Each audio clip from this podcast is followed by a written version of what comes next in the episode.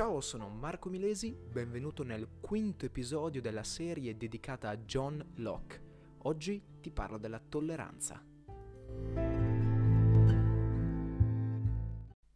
Prima di arrivare al concetto di tolleranza, bisogna innanzitutto fissare il limite fra la Chiesa e lo Stato, premettendo che la tolleranza è un problema assolutamente politico, non religioso.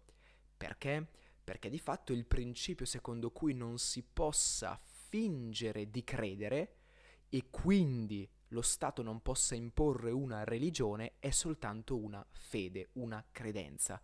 Di conseguenza la tolleranza non è ambiente religioso, non è legato alla Chiesa, ma è semplicemente una questione legata alla politica.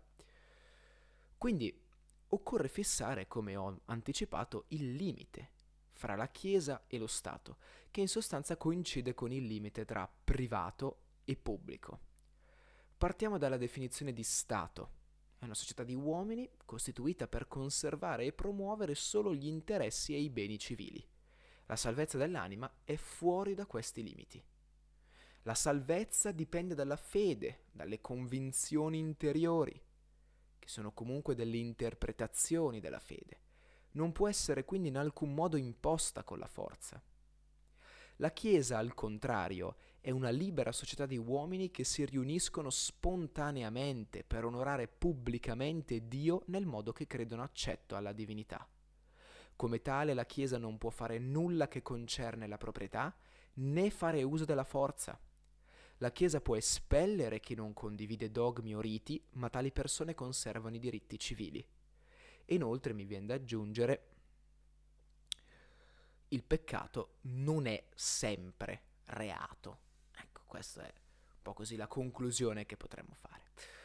Quindi, per riassumere, lo Stato si deve occupare di salvare, e per salvare intendo conservare, e anche promuovere solo ed esclusivamente gli interessi e i beni civili. Al contrario, la Chiesa non può fare uso della forza e non può eh, decidere nulla in materia di proprietà, eh, ma deve solo ed esclusivamente impegnarsi e parlare, ecco, di salvezza dell'anima, di redenzione, e basta. La Eh, a, scusate, a questo punto spostiamo l'attenzione sul concetto di tolleranza, che innanzitutto all'epoca di Locke aveva eh, due limiti congeniti, ovvero semplicemente concepiti dagli stessi tolleranti eh, e dagli stessi religiosi, ovvero un'intolleranza nei confronti degli atei, in quanto erano considerati degli asociali. Non credere in Dio dissolve, dissolve, certo, dissolve i valori e i vincoli che regolano la vita associata. E poi i papisti, in quanto sono loro i primi intolleranti, infatti il loro capo è capo di uno stato straniero e sono dogmatici e quindi anche intolleranti e così via.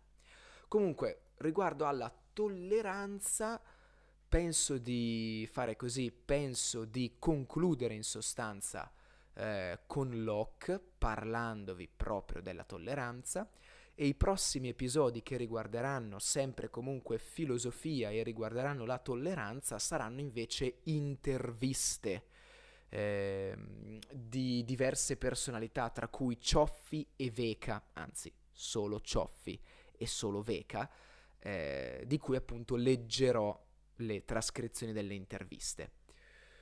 Quindi, parlando di tolleranza, bisogna porsi il problema, bisogna porsi la domanda: perché prendere sul serio le ragioni degli altri? La tolleranza in sostanza sta in questo, nell'avere di fronte una persona che spesso ha un'opinione diversa dalla tua e ascoltarla. Bene, perché?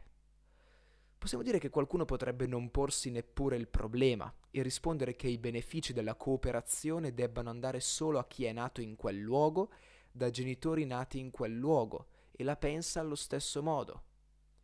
In sostanza, ci sono quelli che semplicemente dicono: non ha senso ascoltare e confrontarsi con gli altri, in quanto tu hai le tue idee e gli altri hanno le loro idee, basta. O perlomeno rispondono che il confronto spetta solo ed esclusivamente a persone che sono simili. E invece quelli che rispondono "ma che domanda è?", no? Rispondono "ma ovvio", perché è un valore intrinseco. Ecco, al giorno d'oggi la tolleranza è intesa come un valore. Nello specifico, al giorno d'oggi la tolleranza può essere tradotta meglio con il termine rispetto. Avere rispetto. Attenzione però alle declinazioni del rispetto. Adesso ve ne porto quattro possibili.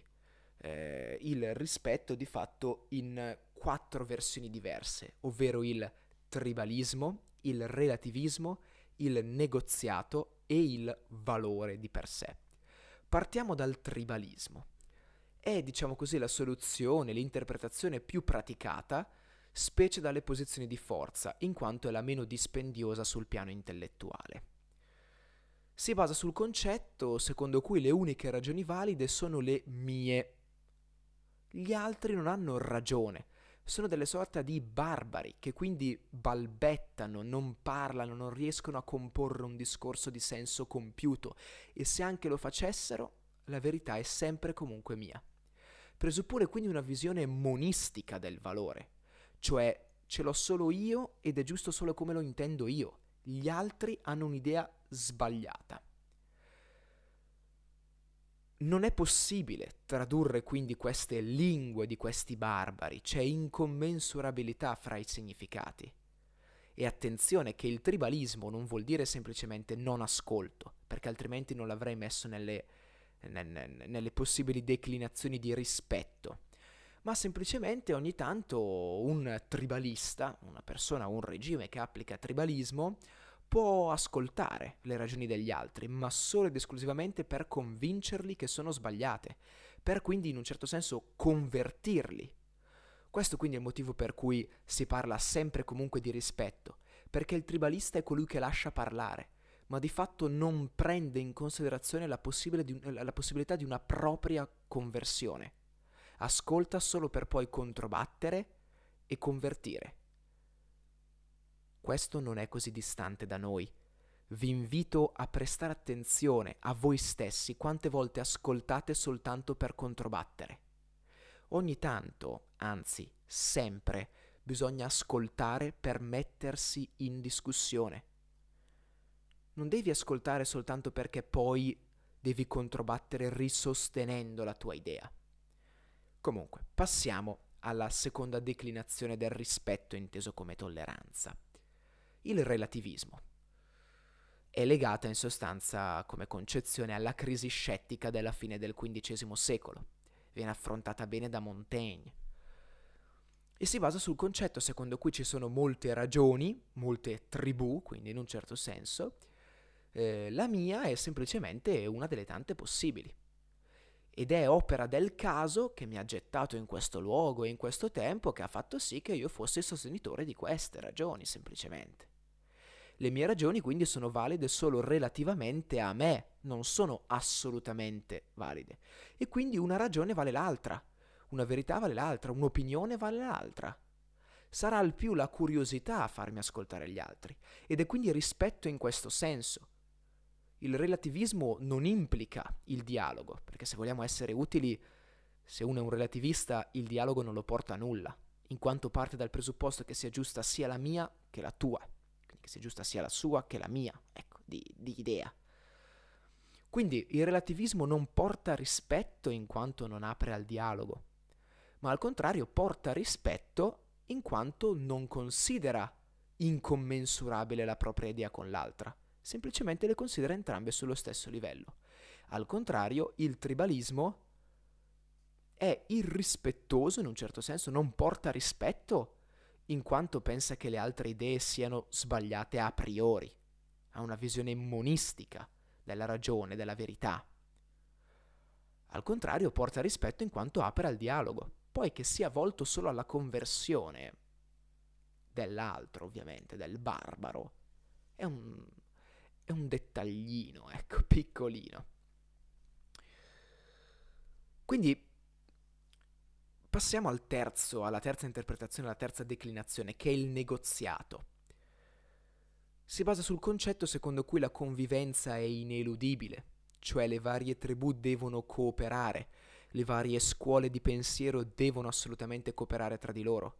Come in una sorta di esercizio di insiemistica si individuano quelle che sono le ragioni, quelle che sono le ragioni comuni e eh, quelle che non sono proprio comuni si stabiliscono con un contratto. Questo è il negoziato, la pratica del negoziato, e si basa appunto sul concetto secondo cui, secondo cui i costi della non cooperazione, della divisione, del non confronto sono, sono ben superiori eh, di quelli della eh, cooperazione.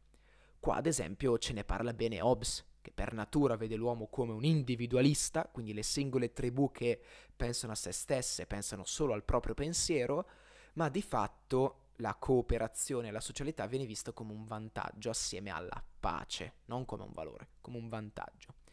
Presuppone che la ragione calcoli in un certo senso, cioè eh, lavori allo stesso modo per tutti, che le ragioni in gioco considerino le stesse cose come vantaggi. Ecco, questo non capita sempre. E infine valore. Interpretare la tolleranza e il rispetto come un valore, quindi non è più intesa come un mezzo, ad esempio nel caso del, nego- nel, del negoziato, ma come un valore. C'è alla base il concetto di uguale valore delle vite umane, la convinzione che l'altro sia qualcuno in cui mi posso specchiare, una sorta di altro me stesso. Le differenti ragioni arricchiscono la mia prospettiva sul mondo. Sembra una sorta di relativismo, però vi ricordo che il relativismo non mette in dubbio la veridicità o meno delle posizioni. Semplicemente dice, ma sì, quello che tu pensi sia giusto è vero, è giusto è vero per te, in relazione a te, in relazione a me no, semplicemente. Quindi queste sono le quattro declinazioni della tolleranza intesa come rispetto. Grazie mille per avermi ascoltato e vi aspetto nei prossimi episodi dedicati alle letture sulle interviste. Grazie ancora, alla prossima, ciao!